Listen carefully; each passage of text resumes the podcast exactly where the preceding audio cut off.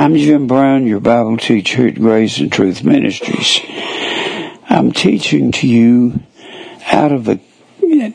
I use a King James Bible, but that's not what I believe in. I believe in the Textus Receptus, which is the original Greek text that is in an interlinear Bible. I said this while I was doing the announcements, but the interlinear has the Greek on the top line and the English right under it. I don't even trust this English because I don't believe translators get things right, and they can't get everything right because it's like I said earlier, there are no indefinite articles in the Greek. A and an is not in the Greek text. When you see 8,000 years, that's not what it says. Don't have time to go through all of that. Let me give you something here. We don't have any indefinite articles, and we got one definite article. One definite article, the. I've learned that in elementary school down in Texas when I was a little kid. Here it is right here.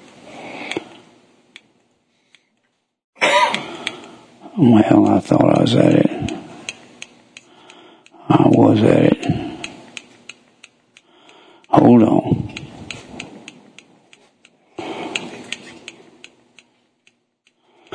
This is the definite article.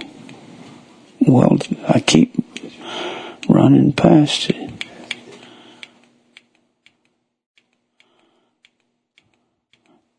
Y'all forgive me. If you don't, I'll preach at you and make you repent. I had it a while ago, and I just clicked past it. Here it is.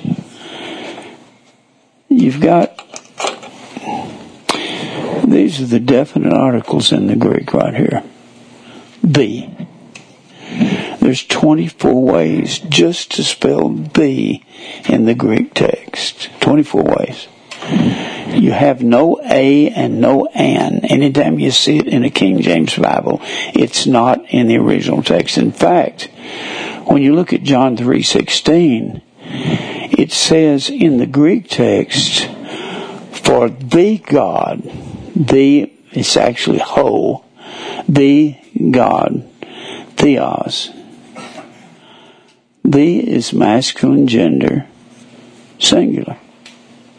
These are all the ways to spell the. It depends on if it's singular or plural, masculine, feminine, neuter gender in the singular. It depends on where it is in the sentence, how you spell it. Nominative case, that's either the subject or the predicate nominative. I learned what a predicate nominative was in the 6th or 7th grade, and I never forgot it. A predicate nominative is the same thing in the predicate. The predicate is everything past the subject. Jim. Jim is, that's the verb. The, if it's a predicate nominative, this line has to lean forward. Jim is the pastor, is pastor. And any modifying words go under here, the. Jim is the pastor. Pastor and Jim are the same thing. Pastor is the predicate nominative. So that depends on whether it's nominative case, masculine, feminine in the nominative case, or neuter, a table, a desk, a car. And whether it's genitive case, genitive means it shows possession. Baptism, I like this, baptism of repentance. The fact that this is genitive case, when you look up of repentance is baptism of repentance. It'll tell you of repentance is genitive case. That means that repentance, true repentance, that baptism belongs to repentance. That means it cannot possibly mean water. And a blood baptism was death to self. And repentance means to be turned away from self and think differently. Repentance means death to self. Death to self. Everything that's righteous in the Bible means death to self. Everything in there. That's why I put this pinwheel on the board last message, and I just got started on it, because everything here branches off into dozens of different things. I put this on the board. We've talked about faith. It takes more than just defining faith. It takes to understand this is all God's sovereign will. To be sovereign means to be, you think of a king over a nation being sovereign. That means his word is law. You can die at his word or you can live at his word. The word of God says we have to die. Everything up here has to do with death to self. I've said that faith has to do with death to self. And I may just stay on this subject because I want you to see how everything in the Bible branches away to everything else in the Bible. Now the Bible says in Hebrews 11 and 1, this is the best definition for faith in the Bible. It's just like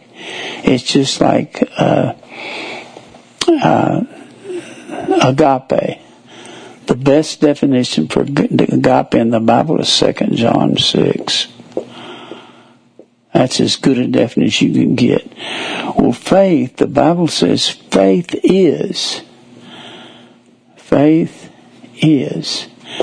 If you have is right after a noun, it means, is means I'm going to define this for you. Faith is. This is amazing because when people get confused about the 144,000, is a constant where it means equals. When you look at, I'm not going to go through it. I'll just show you this in Revelation 14. People say they're confused about the 144,000. You can't be, because it says right here in 1 Corinthians 14, talking about the 144,000 in verse 3, it says, these are. Are is plural for is, singular. These is a reference back to the 144,000. So these equal these equal. And all you got to do is define the rest of the words that they're equal to. And it goes on to say, these are equal, which are not defiled with women. Well, defiled with women means they are virgins. When you go to 2 Corinthians 11, chapter verse 1, he says, well, he'll tell you who they are. I'll go ahead and tell you who they are. It's really not even hard. He says in 2 Corinthians 11 and 1, this will define not defiled with women. And it's talking of spiritual defilement. Sometimes I get off on something. I can't get back on it. All right. 2 Corinthians 11 and 1. My Bible's falling apart. I can't hardly turn the pages. All right, 11 and 1. Would to God you bear with me in my folly, indeed bear with me, for I am jealous over you with a godly jealousy. For I have espoused you to one husband, that I may present you as a chaste virgin. That's one that's not defiled. How can we be virgins and not defiled? God spoke of defilement as going after other gods. In fact, he called that spiritual fornication to Israel. That was their lovers, their other gods. Well, he says, that's us not defiled with women. How would that be? That would be the inner man that can't sin. The inner man, you got an inner man and an outer man. The outer man serves the law of the flesh. The inner man serves the law of God. And the inner man is Christ in you, the hope of glory. Christ in you. So that's the part that's virgin and can't sin. And then he goes on to say in that Revelation 14, and these are they that followed the Lamb.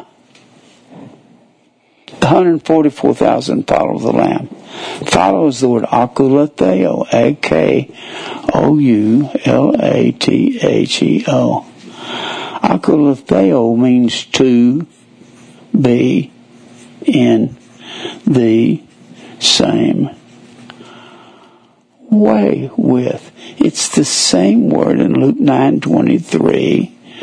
Luke 9:23. That says, if any man will come after him, let him deny himself, take up his cross, and follow me. Same word as follow. It's the same word when Jesus said to Matthew, follow me. It's an imperative command. So follow means to be in the same way with, and there's only one way that we follow Christ, in the narrow way. There's two ways, a narrow way and a broad way. Notice how difficult this is not. It's not difficult at all. There's a narrow way and a broad way. Narrow is the word thalibo, T-H. You say, Jim, you put that on the board so many times. This is a different place. Same word. Thalibo comes from thlipsis, thlipsis. And thlipsis is the common word tribulation. So the 144,000 ones that follow Christ in tribulation. We must do much tribulation under the kingdom of God. Notice this is not difficult. No more difficult. To find the words, it's not hard at all. And then he says, they follow the Lamb whithersoever he goeth. These were redeemed agarazzo. We were redeemed by Christ's blood from among men, being the first fruits. You mean we're the first fruits? James 1:18. Of his own will beget he us, that we might be a kind of first fruits. How hard is this, 144,000? I just told you what it is. It's the church. It's a figurative number for the church. 12 is the number of the total church. 12 times 12 is 144. And then you got these 144,000 mentioned in the 7th chapter of Revelation. Now let's get back to where I was. I just stopped real quick to show you what the 144,000 are. It's not hard to understand. You just got to define a lot of words. Now, we're talking about faith. We're talking about this pinwheel here. Faith, let's define it first. The best definition for faith is Hebrews 11:1. Hebrews 11:1 says faith is substance, or faith equals substance. Now you can have somebody define the 144,000. Get 100 preachers and they'll be arguing for 5 hours, and I just gave it to you in 5 minutes. Boom. It's real simple. Definition resolves everything. Have you noticed that? It's like falling off a log.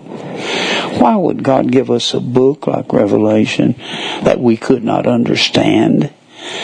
Defining words is it. That's what makes it happen.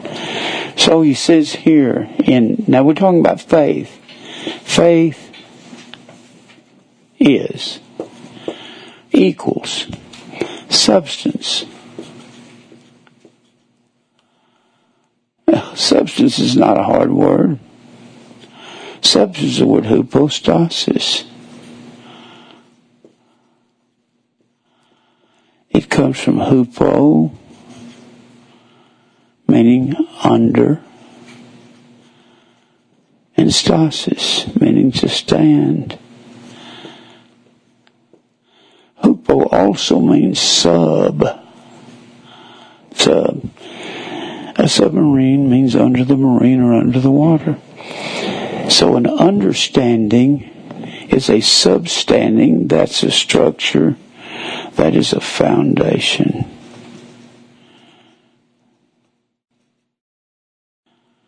It's a foundation that you build upon. I could go into that, but I won't. Now, in understanding, but the Bible says there is none that understandeth, there in Romans 3:10-12.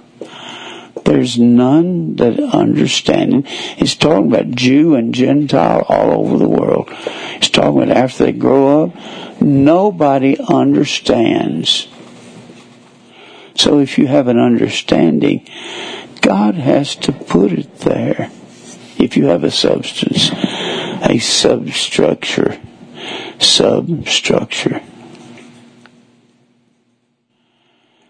That word is actually thamelios, Themelios. That is the word foundation. Foundation would equal substance. Hupostasis. Now, if you have an understanding that you can build on, if you have an understanding, you have to have an understanding heart. You have to have an understanding mind if you're going to go to school and take calculus. It doesn't mean you understand. You got to be able to evaluate and understand. Understanding is a condition of the mind. And God's got to give you that because there's none that understands God. So if you do have substance, you have understanding. If you have understanding, you learn. You got the word mathetes, which is a learner, M-A-T-H-E-T-E-S. You got the word mathetuo, M-A-T-H-E-T-E-U-O, which is the word teacher. And it comes from this same word. And you have the word manthano, which comes from this. Manthano, which is to learn. And a learner is called a mathetes, or a disciple. And the Bible says in Luke 14:27, he that beareth not his cross and followeth after me cannot be my disciple, cannot learn. He doesn't have any understanding, and that's faith. So a daily cross is produced. It produces faith, and crosses are for dying on. And Paul said, I die daily. And he said in Luke 9:23, if any man will come after, let him deny aparneomai, A-P-A-R-N-E-O-M-A-I, let him deny himself and take up his cross daily. But you had to be condemned to a cross in the first century. I've said that 100 times. You could not be put on a cross if you were a Roman citizen. You had to be a slave or a criminal to die on a cross. They crucified Jesus as a criminal for calling himself God. Let a man deny himself. Let him utterly contradict himself. And follow me. And take up his cross. Take up and follow. And the amazing thing is deny, take, and follow all imperative commands of God. Now, so if you got to have a cross, you got to be condemned for telling people truth. That's what they'll condemn you for. I've got a lot of people that write to me that want to condemn me. Now we're talking about faith. Faith is understanding, but nobody understands unless God puts it in their heart. Now, there's things about faith you need to know. Faith must increase. It has to. Look over here in Luke, the 17th chapter. Luke 17. I gave you a paper there. I want to show you something. This is called a word study concordance. I'll go ahead and give you this. This is a word study concordance.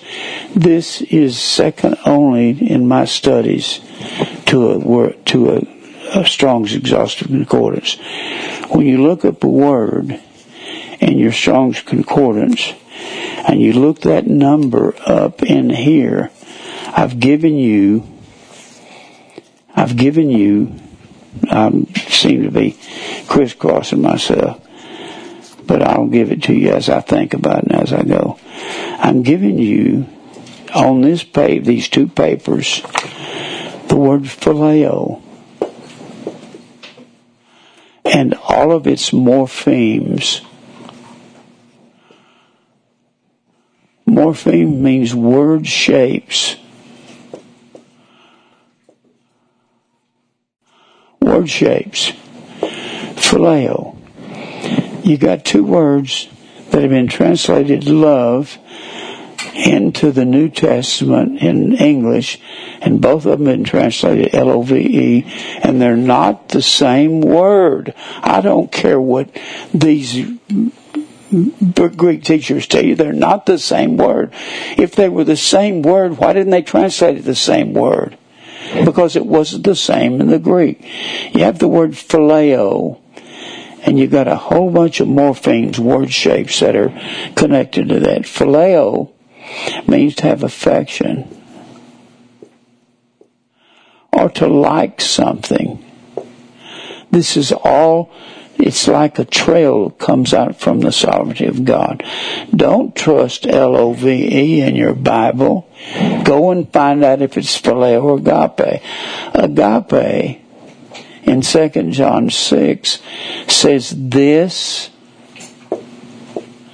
equals agape. It actually says this is love. You can change is to equals, and love is agape, and it means to walk after the commandments of God. That has nothing to do with phileo. Phileo means to like something. I like my dog. I like my car. I like to get drunk. I like to buy drugs. I like going on a Ferris wheel. I like chocolate. You can like anything, but that's not agape.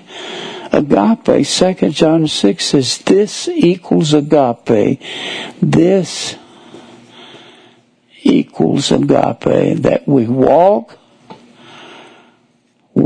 everywhere you find agape. You can just substitute walk after His commandments. When the Bible says in Romans 9, Jacob have I loved, that's the word agape. Jacob have I given my agape to. Of course, Jacob's name was changed to Israel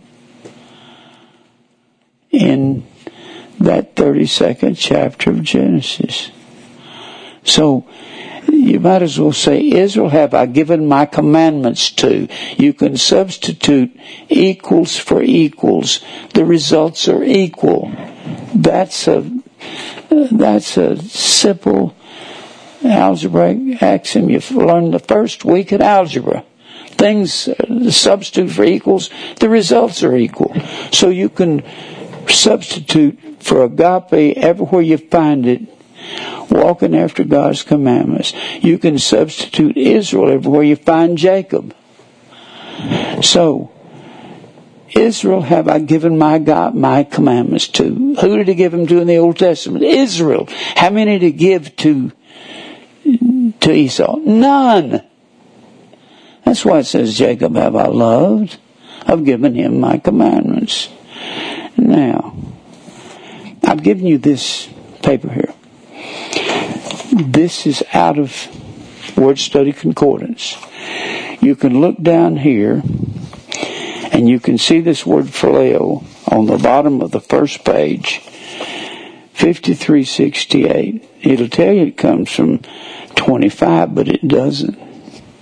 25 is agape.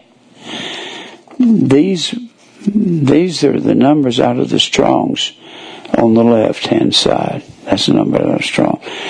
It'll give you the words that it comes from on the right-hand side, but sometimes it's not exactly true. And you can see phileo down here on the bottom, 5368, that's phileo. And it'll say, it goes into love or loveth or phileo, and it'll go all through here. Then it'll tell you here, on the second page, 5384. It comes from 5384, philos, which is the word friend. So philos and friend come from the same word, philos. That means friend. That is a form of phileo. Form of phileo. It means to have an affection. And Jesus said, let's see if I can find it here real quick. Jesus said here in John 15. In John 15. Look at verse 14. You are my friends if you do whatsoever I command you. Can you identify whatsoever I command you with agape? Can't you identify it with that? Because agape is walking after God's commandments. So this second half of this verse, you can substitute agape there. When he says, you are my friends if you agape me. You can actually substitute agape right there. If you do whatever I command you. Friend is the word philos. It's that. So there's no such thing as unconditional love. God will only be your friend. You can be God's enemy and be a believer. The Bible says friends with the world are enemies of God. Friendship with the world. Well, when you look down here at verse 5373. You see that? On the left-hand side of that second page. 5373. That friendship of the world is enmity with God. And friendship is the word philia. Philia. That's just another form of phileo. You can learn a lot simply by learning your word study concordance. And then you can look down here. Look down at 5381.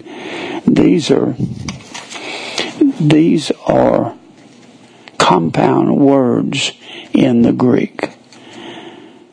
And in verse 5381, Philoxenia comes from philos and kazenos. Remember kazenos? Xenos or Xenia. Remember that? It means Think it not strange concerning the fire trial, which is to try you. Strange is the word xenos or kenizo, Xenizo, and it means an occasional guest. So, when he says, be given to hospitality, instead of coming up with some English word, that just means to entertain or have an affection for strangers. Of course, it's going to be, that's what Philoxenia comes from, philos, affection for strangers.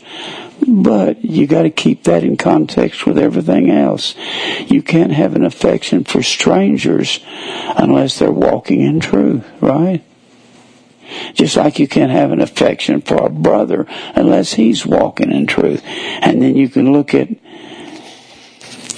53:77. Philotheos.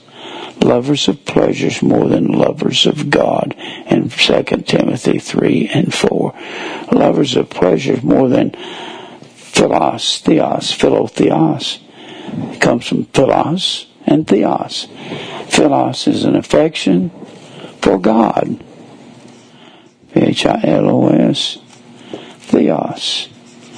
You can go through here and look at all of these words. You've got Philonikia, which comes from philos, and Nike, which is victory.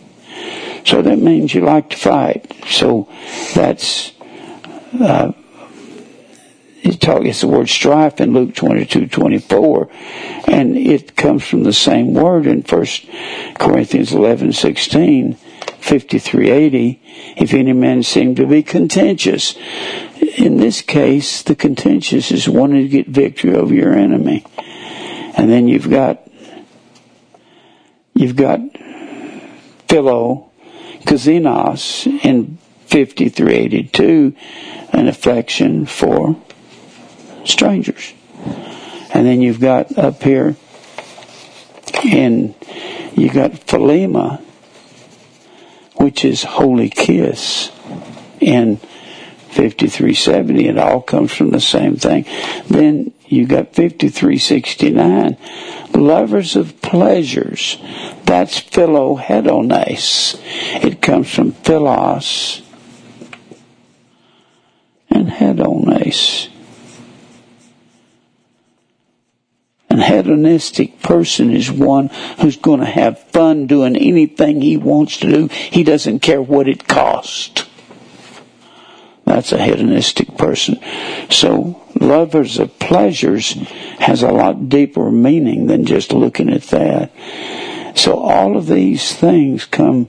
Then you look at 53:83, Diotrephes, who loveth to have preeminence, comes from philos and protos. Protos, we get the word proton from that. And a proton, we believe, is first or the smallest particle or first particle of an atom. So, he loved being first. He had an affection for first in line. And anywhere these, and you got down here in 53:85, Philosophia comes from philos and sophos, which is the word wisdom. It means they love to have wisdom. You got that twice, 53:85, 53:86. And then you got down here, you got, everywhere you got these philo connected with a word. It can help you to learn the Greek words better by looking at the prefixes on a word. You see what I'm saying? Just look up the word philo, and it'll tell you philia, philos, all the words that have to do with affection. So I thought I would give you that. You can keep that. Take it home with you. That's why you need, everybody needs a word study concordance. If you'll notice, in the left, just look here on the front page, 53:55, it'll tell you it's mentioned 9 times in the Bible. It gives you every time it's mentioned. envying, envy. And sometimes the English words are different, but they're the same Greek word. So learn to look at your... That's why when you look up a word in your concordance, look at the words surrounding it. Look at the words before it and after it. A lot of times they come from the same word. It makes the Greek language smaller, and you can learn words faster. All right. Now, let's get back to where I was. Let's get back to faith. When you're reading, when you see faith, faith is more than just substance. The Bible says faith has to grow. If faith grows, then substance grows, doesn't it? And your daily cross grows, doesn't it? Faith has to grow. Look at Luke 17. I don't know how I can ever get through all this. It's just, I've seen this for years, how they all connect together. Every one of these things on this pinwheel has to do with death to self, death to self, death to self, death to self. All of it is killing off that outer man, every bit of it. Self is our main problem. Remember, a demon, Jesus called a demon self. Jesus rebuked him. I got it up here somewhere. Jesus rebuked him.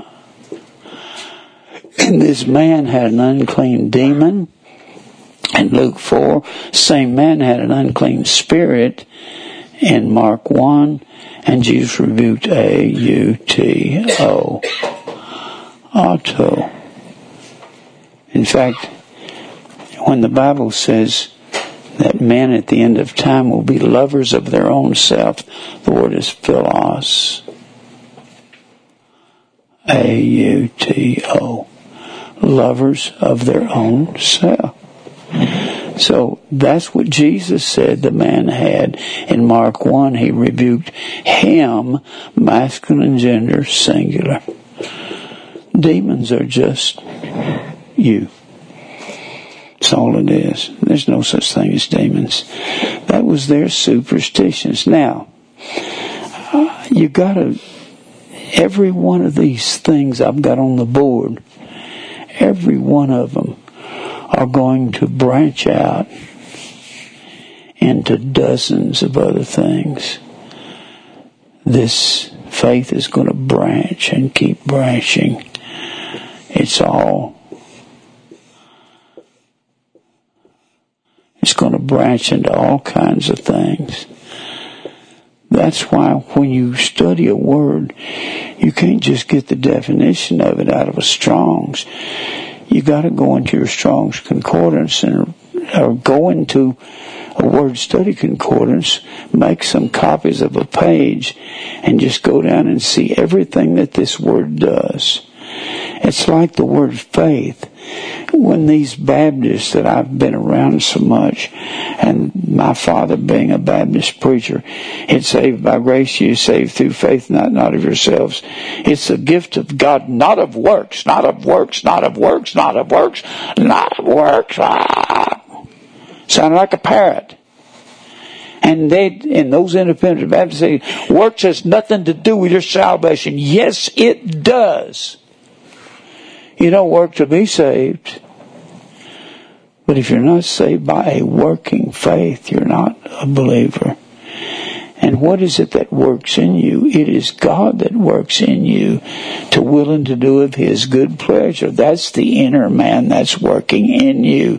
That's the new birth that's working in you. It's God working in you to will and to do of His good pleasure. Philippians 2:13.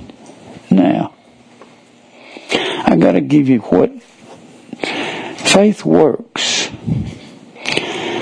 Let's go to Galatians first. Galatians 5.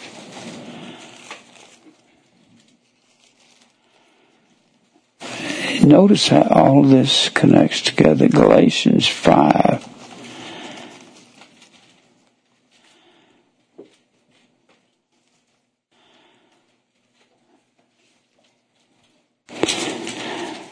Look at verse 6. For in Jesus Christ neither circumcision availeth anything, nor uncircumcision, but faith which worketh by love.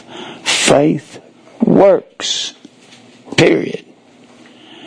Well, love is walking in the commandments of God, isn't it? So faith works.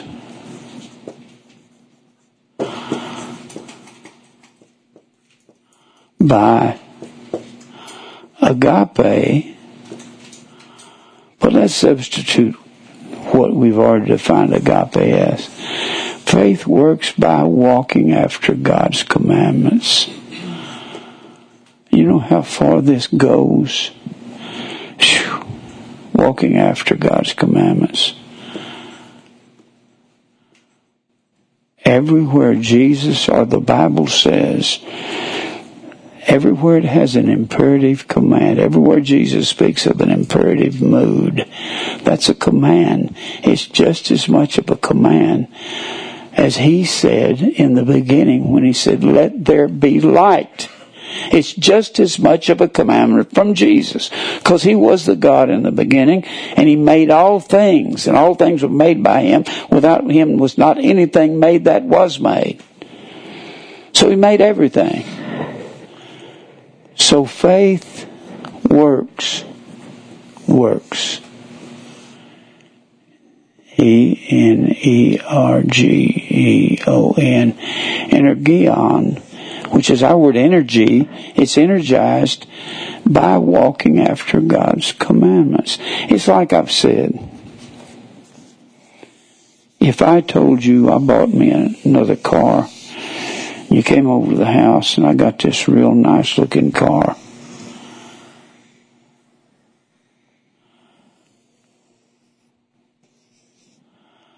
and you said, boy, that's a really nice car, and you come over and the car is, I said, well, I call it Faith.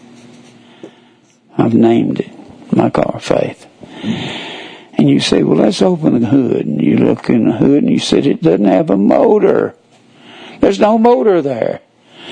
Faith works by the motor. The motor is God's agape. You cannot separate faith from good works. My father and all of his friends would quote Romans 2:8-9. By grace you are saved through faith, and that not of yourselves. It is the gift of God, not of works, lest any man should boast. I never heard my father or anyone else quote the next verse. Nobody. Huh? It's Ephesians, isn't it?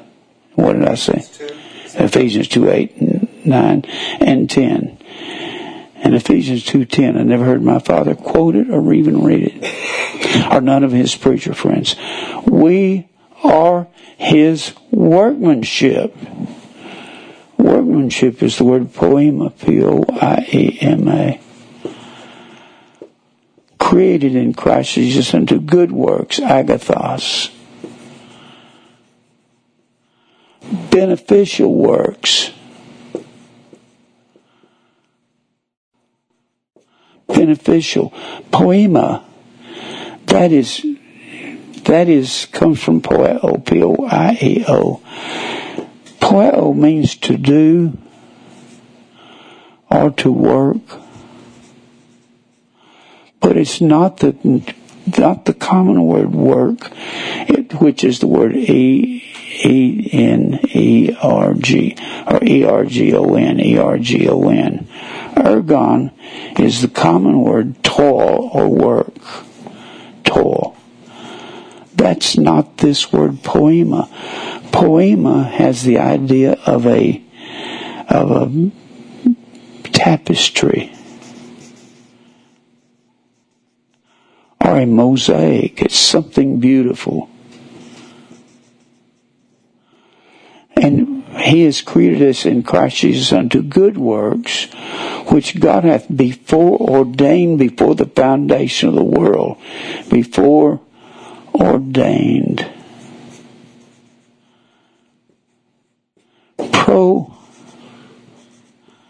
et P-T-O-I-M-A-Z-O. Poimazo comes from pro, meaning before. Hetoimas, H-E-T-O-I-M-A-S, which means to fit up in advance. He has ordained that we do these good works of God. Was not Abraham justified by works? When the Lord said, take Isaac, your son, your only son, and take him to Mount Carmel and offer him as a sacrifice to me. And Abraham took his son, Isaac, and headed up to Mount Moriah. That's where they're going to build Jerusalem at a later date. But that's long before Jerusalem. And he takes his son Isaac up there. And his son said, Father, where's the sacrifice? And Abraham said, God will supply himself a sacrifice. And he tied his son up like he would tie up those sacrifices, those sacrificial lambs, tied him up with the right knots. And he raised the dagger, and he had full intent of plunging it into Isaac. And God stopped him. He didn't say, are you sure, God? He had full intent of killing Isaac, because the Bible says in Hebrews 11th chapter that God was able to raise Isaac again from the dead, because he had already raised him in a figure, in a parable. What do you mean he raised him? He raised him from the dead loins of his father and the dead womb of his mother. That was calling things that be not as though they were. And Abraham staggered not at the promise of God. And he had full intention of killing his son. And by those works, Abraham was justified. Dikaiao, D-I-K-A-I-O-O. It means rendered innocent. So Abraham was justified by his works. He had full intentions of killing his son, because he knew God had already promised he's going to bless all the world through the works of this son, Isaac. That's what the Bible says, in Isaac shall thy seed be called. How was Isaac called? From the dead. That's the gospel. That's the gospel that was preached to Abraham, that Galatians 3rd chapter says. The scripture foreseeing that God would justify the heathen through faith preached before the gospel to Abraham. What was that gospel? He raised Isaac from the dead. The gospel is resurrection from the dead. And he raised Isaac from the dead. Now, look here in Luke 17th chapter. If your faith doesn't grow, I may be on this pinwheel for some time. I have seen that everything that you're talking about the sovereignty of God, sovereign means over all, everything, the good and the evil. I have seen that everything has to do with death to self. Self must die. Every subject I can put up there, the scapegoat, deny self, spiritual circumcision, drinking the cup meant to undergo a death, blood baptism meant to undergo a death. Spiritual Sabbath has to be with death to self and believe God, period.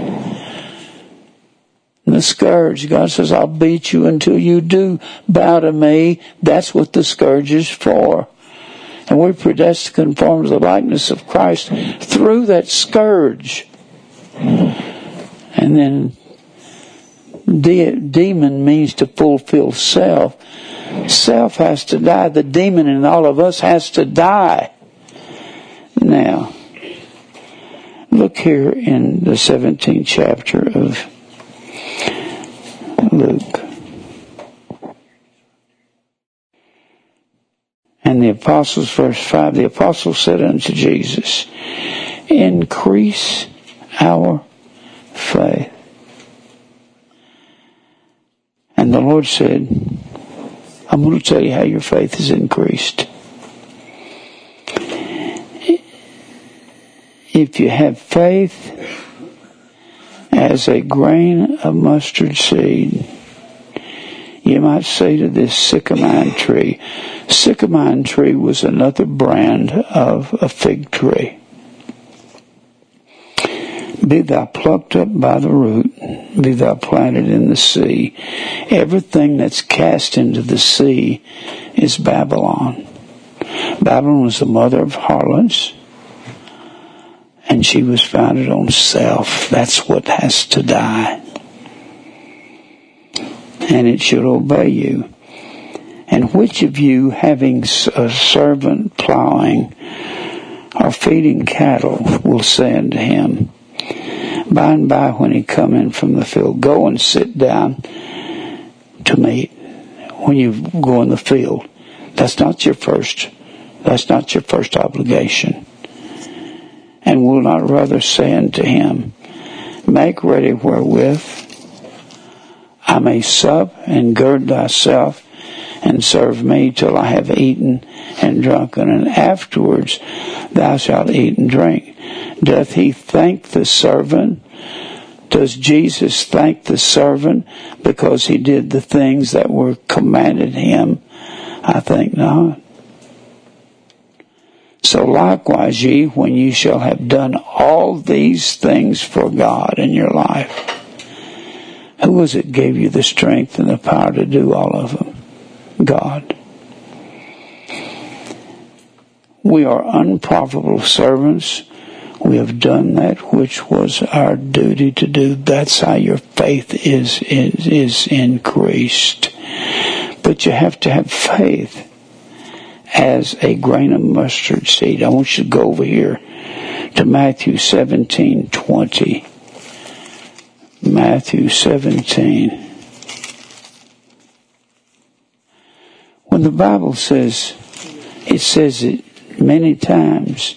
It said, except you have the faith as a grain of mustard seed. It's not talking about, they used to sell these little bracelets with a little glass and they had a mustard seed in it, and they showed it. A mustard seed was real small, except they never did have as small as a mustard seed was. The mustard seed was the smallest of all of the seeds in a garden. It was less than the size of a grain of pepper. The birds loved the mustard seed. They would gobble it up. And here's what the Bible says. Look at this. Let me go to 13:31. Matthew 13:31. Wherefore I say unto you, we're talking about faith increasing. What does it mean? All manner of sin and blasphemy shall be forgiven unto men, but the blasphemy against the Holy Ghost shall not be forgiven men. Where are you? I'm in Matthew 13. 31. 32.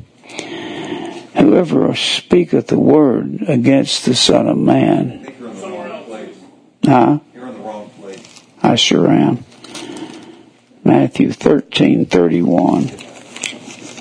Oops, I'm in the wrong place. 13:31. And another parable put he forth unto them, saying, the kingdom of heaven is like to a grain of mustard seed, which a man took and sowed in his field, which indeed is the least of all seeds in the garden. It's less than the size of a grain of pepper.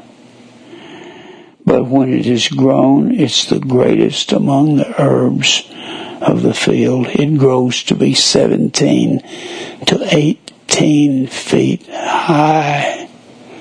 That's the kind of faith you've got to have.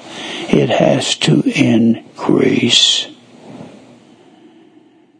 exponentially to the point it becomes much greater. And that would once have devoured it, the birds, what it'll tell you here, it is the greatest among herbs and becometh a tree, so that the birds of the air come and lodge in the branches thereof, and they can't harm it anymore. When your faith grows, birds are equated with evil men. here, and they can't harm you when your faith grows now. Look over here in Luke 13. In Luke 13 and verse 18. 13 and verse 18.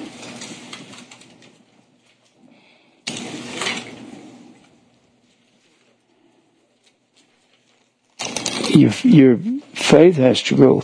Luke 13, verse 18. Then said he unto what is the kingdom of God? Remember, the kingdom of God was a title for Israel. And Jesus said in Luke, the 11th chapter, if I with the finger of God cast out devils, then the kingdom of God is coming to you. And that's a term for Israel. What will I resemble it? It is like a grain of mustard seed, which a man took and cast into his garden, and it grew and waxed a great tree. And the fowls of the air lodged in the branches thereof, and they couldn't do it any harm anymore. The evil man of the world, the older you get, the more your faith grows. They can't harm you anymore. Now look here. Look here in Luke 17. Luke 17. No, we looked at that. Look at Matthew 17, verse 20. Matthew 17.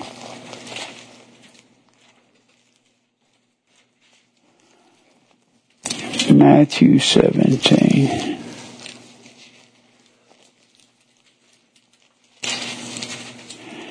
Jesus has come down off of a mountain, and a young man is brought to him by his father.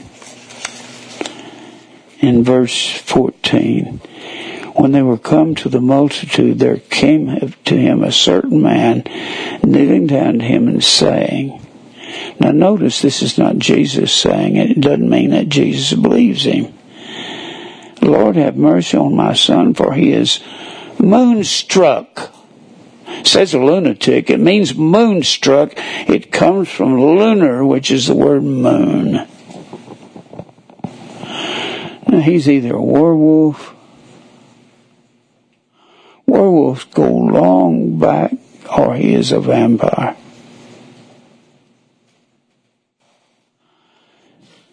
Werewolves and vampires go back thousands of years.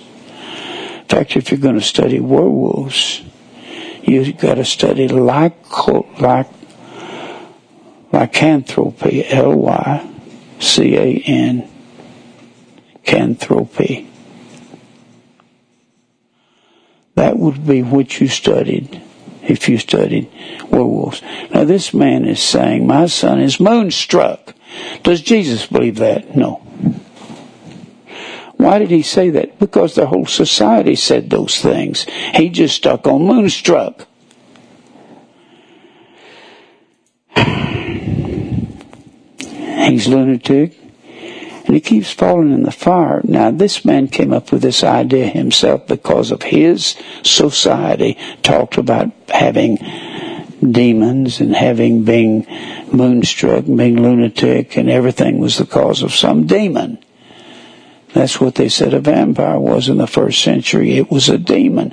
You can look up vampire in the Hastings Encyclopedia. It'll tell you this is really the most peculiar thing.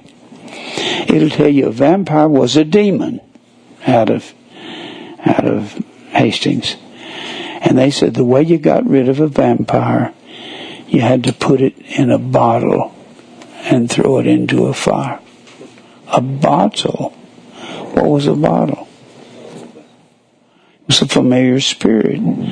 Familiar spirit in the Old Testament. There's no such thing as familiar spirit. It was a con job people were putting on the people.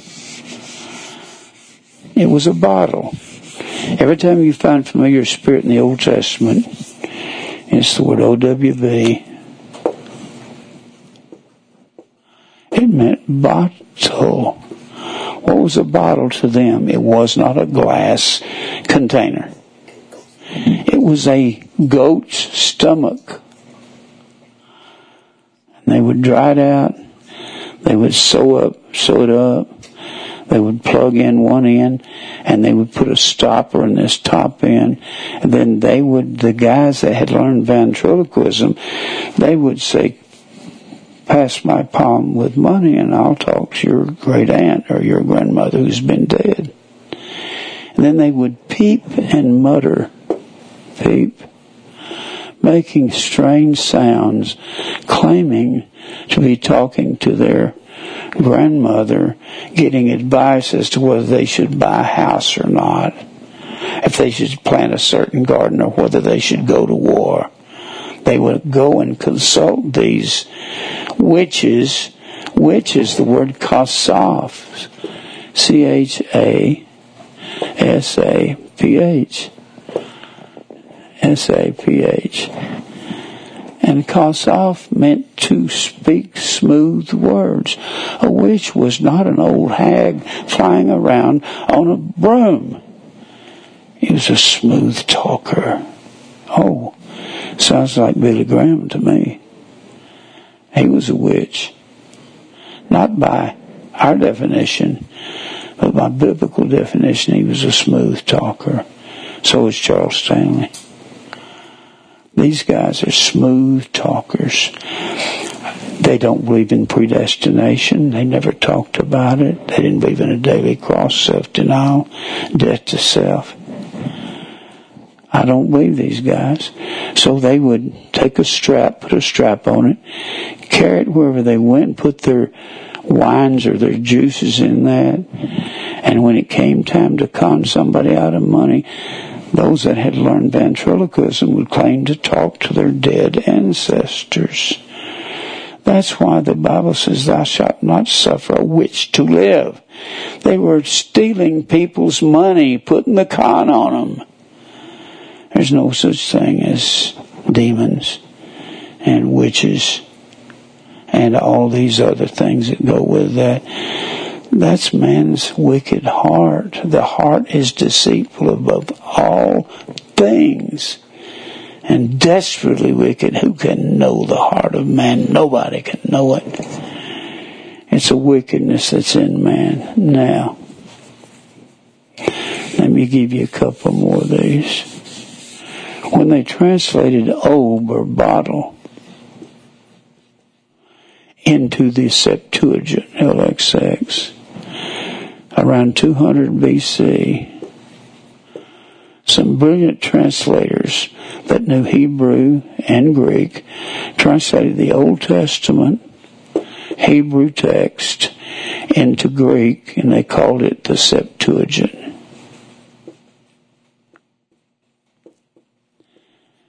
And when they translated familiar spirit, which is the word "obe," this is the word they translated into: in gastro muthos. It means gastro is the word stomach. When you have gastrointestinal problems, drink Pepto-Bismol or whatever. Stomach. Muthos means myth. In means within. In gastromuthos means a myth within the stomach. Even the translators knew that it was a con, and they translated it right. Anytime somebody's wanting to get money from you so they can talk to your ancestor, they are liars. Once they're dead, they're dead. The rich man died, and in hell he lift up his eyes, and the Bible says, anybody who's there can't come here. And Lazarus died and was carried to Abraham's bosoms. And the dead know nothing at all about what's going on the earth, according to Ecclesiastes, the 9th chapter. Now, I don't believe any of these superstitious things that's going on. None of them. The heart is what's evil in a man, and that's it. Now, so your faith has to grow. Look over here in Second Corinthians. 10th chapter. 2 Corinthians 10.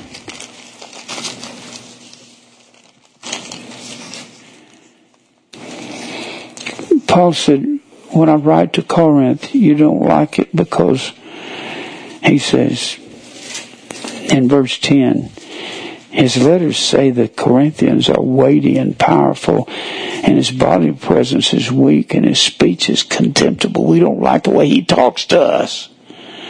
The people at Corinth didn't like Paul. Of course, they were babies. They were baby believers. He said that in the 3rd chapter of 1 Corinthians. Look at verse 11. Let such an one think this, that such as we are in word by letters, when we are absent, such will we be also indeed when we're present. I'll be harder on you if I get there to Corinth. He didn't cut any slack for the Corinthian church. And then he goes on down here and he says, in verse 14, for we stretch not ourselves beyond our measure, as though we reach not unto you, for we are come as far to you also in preaching the gospel of Christ, not boasting of things without measure or outside the word of God, that is, of other men's labors, but having hope, when your faith is increased, that we should be enlarged by you according to our rule abundantly. The word enlarge means to extol. You've been giving me a thunder and a hard time because I've written hard words to Corinth. Corinth was as apostate as any church is in the Bible. They were just a million miles from the truth. And God jumped their case hard. Now, the preacher is given a hard time as long as I tell you have to repent daily, cross, death, self-denial, Christmas, pagan, predestination is true. Give the preacher a hard time. We don't like what he's saying. If your faith will be increased, you'll quit giving me a hard time. Now, look over here in 2 Peter. Faith has to grow. Let me stop on the way over there in 2nd Thessalonians, the 1st chapter.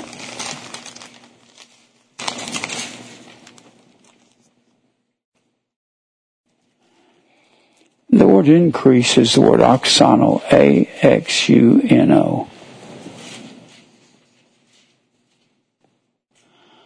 Axuno, Lord, increase our faith, axuno, make it stronger. And he tells the people at Thessalonica, or Thessalonians, they're up there on the top of the Aegean Sea, right next to Turkey, the eastern part of Turkey. How much time do I have, Mike? 24. All right, maybe I'll get some of this in here.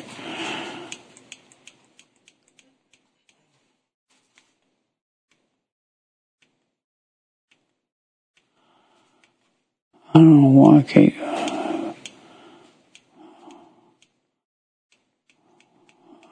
Find me a map over here.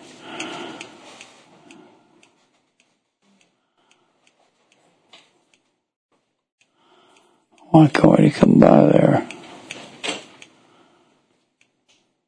Yeah, that'd be good right there. All right. And Thessalonica was right up here. Right about there. Right next door to Philippi. This is the Aegean Sea.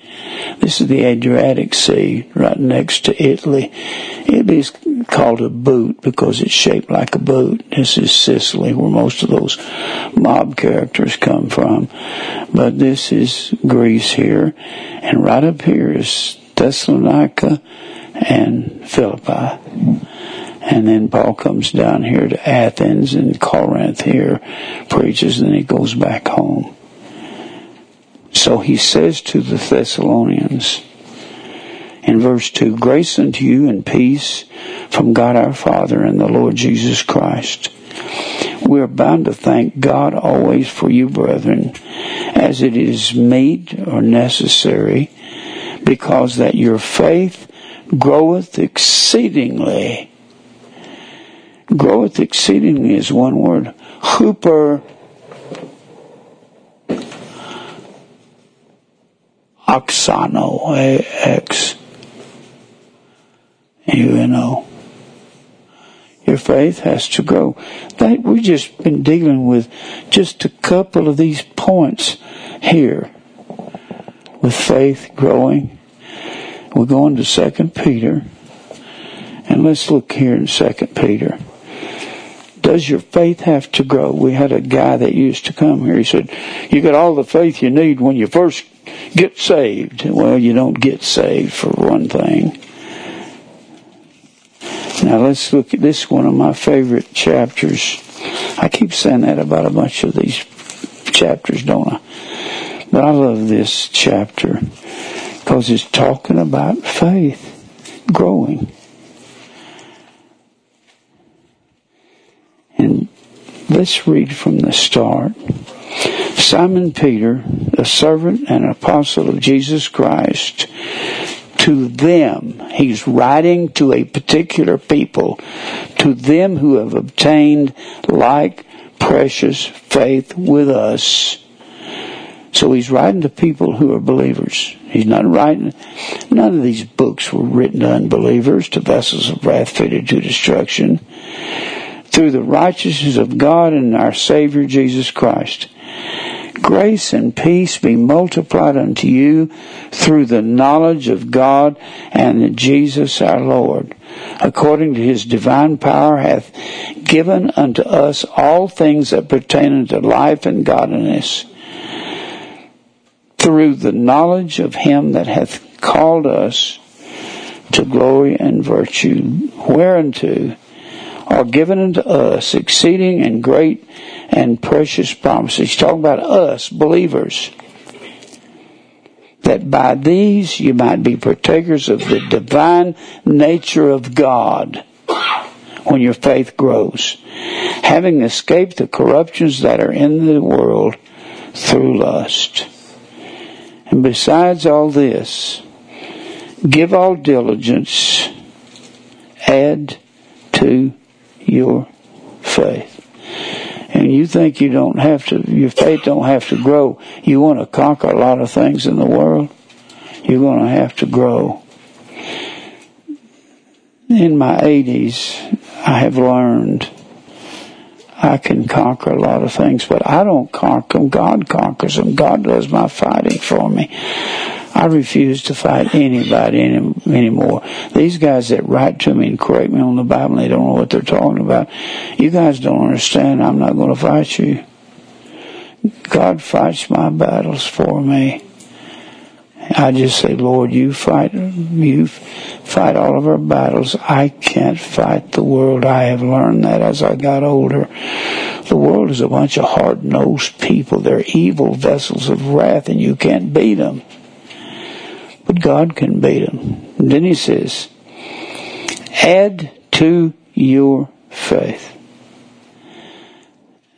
Add is not, he's not asking you, would you like to add to your faith?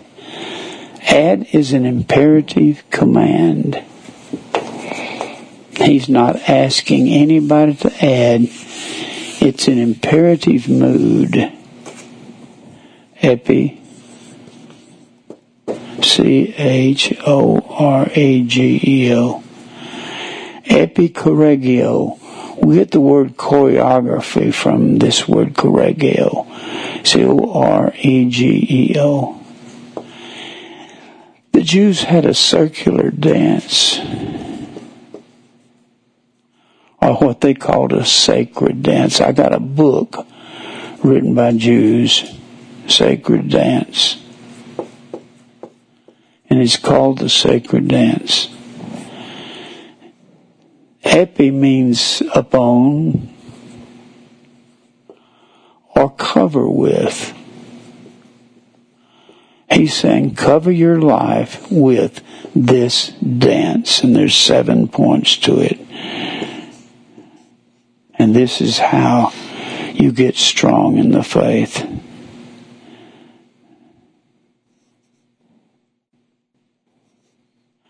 There's 7 things you add to your faith. Number 1, virtue. I could spend all day long talking about virtue. Virtue is the word arete, A-R-E-T-E, and it means maturity.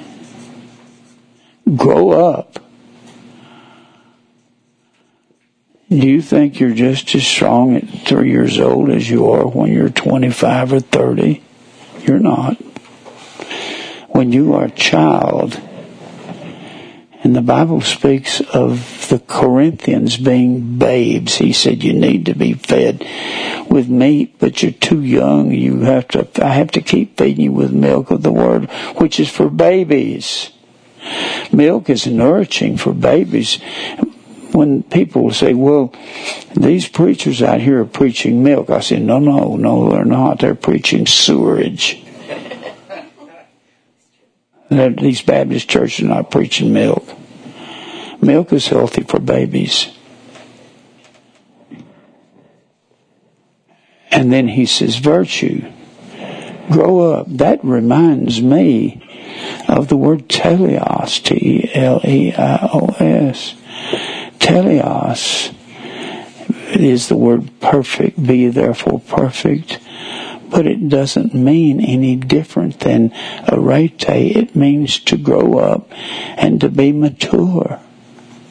Be ye therefore perfect, even as your Father which is in heaven is perfect, there in Matthew, the 6th chapter. He's talking about grow up and be mature.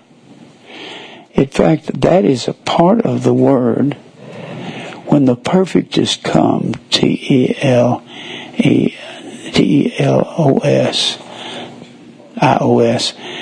teleos means grown up, mature. When the church has come, that's why it goes on to say, when I was a child, I spake as a child. I understood a child. When I became a man, I put away childish things. That's what he says right after he says, when the perfect is come. Let me show you one verse that has to do with that. Colossians, the 3rd chapter. He's talking about all the things you have to put off. You have to put off the outer man. I can't get everything into one lesson. In fact, it may take me 6 months just to skim the top of this. And he says here in verse 14, he just got through telling the Colossian church what to put off and then what to put on. He says in verse 10, put on the new man, the inner man, which is the man that serves the law of God, because the outer man, which he says put it off in the previous part of the chapter, mortify this outer man and put on the new man. Then he says down here in verse 14, above all these things, above all what things? Holy, blessed, beloved, bowels of mercy, kindness, humbleness of mind, meekness, long-suffering, 13, forbearing one another and forgiving one another, if any have a quarrel against any man, even as Christ forgave you, so also do ye.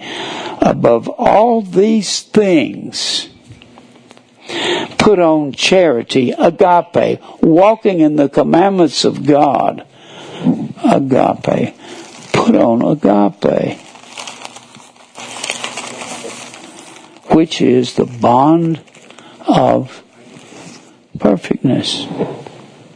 Agape is the perfect. When the church grows up and they're able to walk after the commandments of God. And Peter said during his lifetime, the perfect was here, T-E-L-O-S, which is a form of teleos or teleotes. He said the perfect is here, the church is mature, And all of these gifts of an apostle have died away when Epaphroditus showed up to visit Paul at Rome. Paul had lost his ability to heal. He couldn't heal him anymore. And Paul had the ability to heal people. He got bitten by a deadly Mediterranean viper, which had enough poison to kill a dozen men. And he just slung it off his hand. And that was one of the miracles of an apostle. So he says, above all these things, put on agape, which is the bond of perfectness, means completeness. And the church became mature during the lifetime of Peter. He said so. Now, let's go back over here to 2 Peter. Add to your faith. So he's talking about faith increasing. See, I can't preach this pinwheel without getting into faith increasing. And that is not to even... I got to go back to that pinwheel and show you that all of these things has to do with death to the outer man. Death to the flesh. And to knowledge. And he says, to virtue, knowledge, gnosis. How long does it take you to learn all these words? Yes, the rest of your life. Thank you, Tim. It's going to take you the rest of your life. I didn't learn all these Greek words for one study lesson over a week. A lot of the things you hear me teaching, I learned a week ago, a month ago, 6 months ago, 5 years ago, 10 years ago. Some of them I learned 20 and 30 and 40 and 50 years ago. I do remember a lot. You know why I remember a lot? Because it's interesting to me. Pray that God will give you the interest. That's how you can remember so much. Is being interested in what the answers are. And it's not going to be what you hear some preacher say down the street. So knowledge is gnosis. And to knowledge, temperance, enkratia, E-G-K-R-E-T-E-I-A.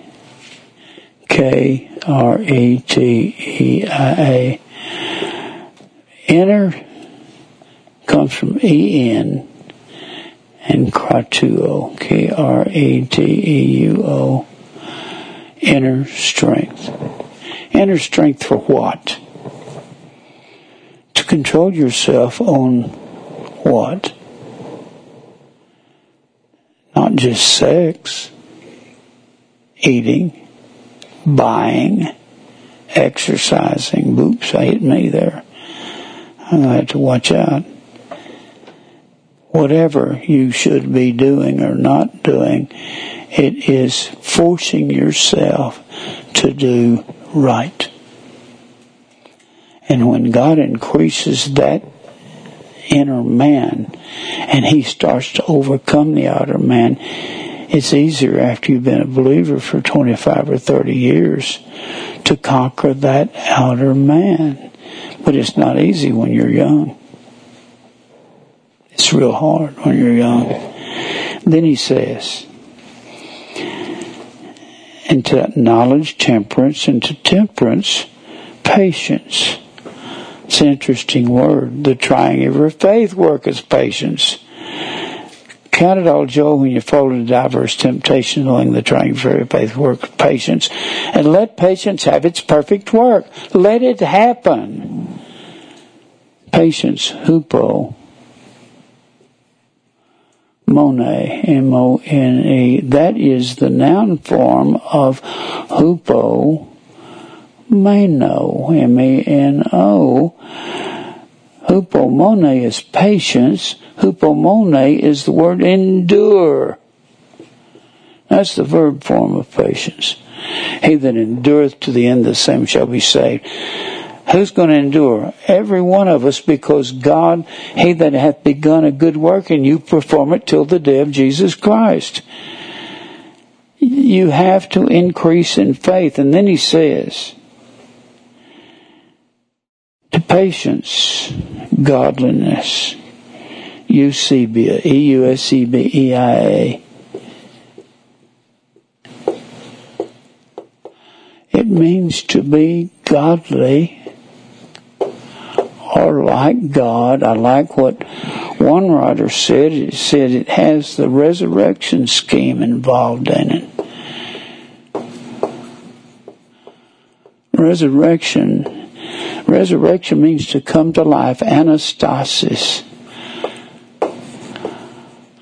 It means to come to life after dying. Come to life.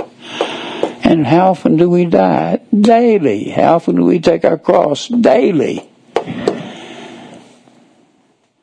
You got to be dying daily. That's hard to do when you're young. But the older you get, it becomes tolerable. It doesn't become completely easy, because the inner man will overtake the outer man. But the inner man is Christ in you. Is Christ in you. That's the inner man. That's Christ. And God's going to take you through year after year after year after year of tribulation, trials, persecution. And he's going to teach you to quit fooling with the people that you used to fool with when you first come to Christ. Quit running around with the world. Have no fellowship with unfruitful works of darkness, but rather rebuke them. What fellowship does light have with darkness, or does Christ have with Belial? None. I have learned to separate from the world, and I don't mean I'm better than the world. And the reason I separate is because God tells me to separate for those people who walk disorderly. If a brother walks disorderly, separate from him. You're supposed to have brotherly love, if he will allow you to do that, by his walking in the commandments of God. But you're supposed to separate from him when he won't do right anymore. Let's go back to this. And to godliness, brotherly kindness. There's another one of those words. Philos, adelphos. There's that word, philos. It's on that page there you got. A-D-E-L-P-H-O-S. Adelphos is the word brother. Philos means an affection for your brothers if they're walking right. What do you mean if they're walking right? Well, the Bible says here in I was going to give you a verse and I can't think of it. If a brother, he says in 1 Corinthians, the 5th chapter, if a man calls himself a brother and he's living wrong, this guy's having an affair with his stepmother. He's having an affair with his stepmother. Not to keep company with him. He says, I wrote unto you in verse 9, I wrote unto you an epistle not to company with fornicators, yet not altogether with fornicators of this world, or with covetousness, or extortioners, or idolaters, for then must you needs, you'd have to leave the world. But now I have written to you not to keep company of a man that is called a brother. Well, that's a hard place to understand. And then he says, if he's a fornicator and he's covetous, an idolater, or a railer, or a drunkard, or an extortioner, with such an one, with such a brother, don't even eat with him. Don't go to his house. Do I have any time, Mike? Lordy me. And he says that if a man is a brother in 1 Timothy,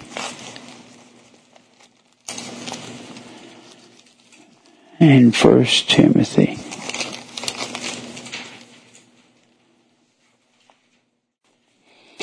Now we command you, verse 6, chapter 3, verse 6, we command you, brethren, in the name of our Lord Jesus Christ, that you withdraw yourself from every brother that walketh disorderly. So this is a real hard place to come to. Love your brothers if they will walk in God's commandments. But don't hang around a guy that calls himself your brother and he drinks a little and he cusses a little and he does all these things a little. And I've been talking about faith increasing today. I hadn't even got to inheritance increasing. Inheritance is death. There's a death involved. I'll come back to that next time. This pinwheel, you can put nearly anything that has to do with God or godliness and put it out here. Just write anything down. It's all has to do with God is in charge of everything.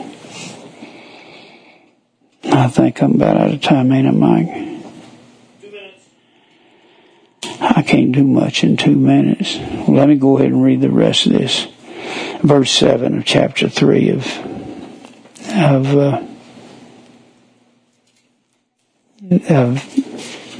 2 Thessalonians. For yourselves know that how you ought to follow us, for we behaved not ourselves disorderly among you, neither did we eat any man's bread for naught, but wrought with labor and travail night and day, and we might not be chargeable to any of you.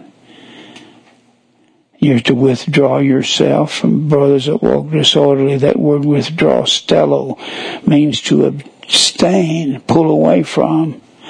It has basically the same meaning. Mark them which sought cause divisions and offenses that are contrary to the doctrines you have learned, and avoid these people. Ekleno is an imperative mood, a command. In Romans 16:17. Because they that are such serve not our Lord Jesus Christ, but their own belly, and by good words and fair speeches they deceive the hearts of the simple. Good words and fair speeches are not what believers need. They need comfort, but they need to be admonished, which means rebuke gently. Well, let's go to the Lord in prayer. Lord, thank you for truth. Sometimes I don't know what to pray for. Well, most of the time I pray for the flock here that you'll strengthen them and cause them to be strong in the faith. God, I don't know the direction to go sometime. Lord, you open up whatever opportunities you can for this ministry. And God, will praise for everything, glorify you for what you do. Strengthen the sheep. Fight our battles in Christ's name. Amen. If you don't have a strong word study concordance, they don't print these anymore. You'll probably have to find one on Amazon or something, but I wouldn't take for mine. It shows you all these words that are connected together.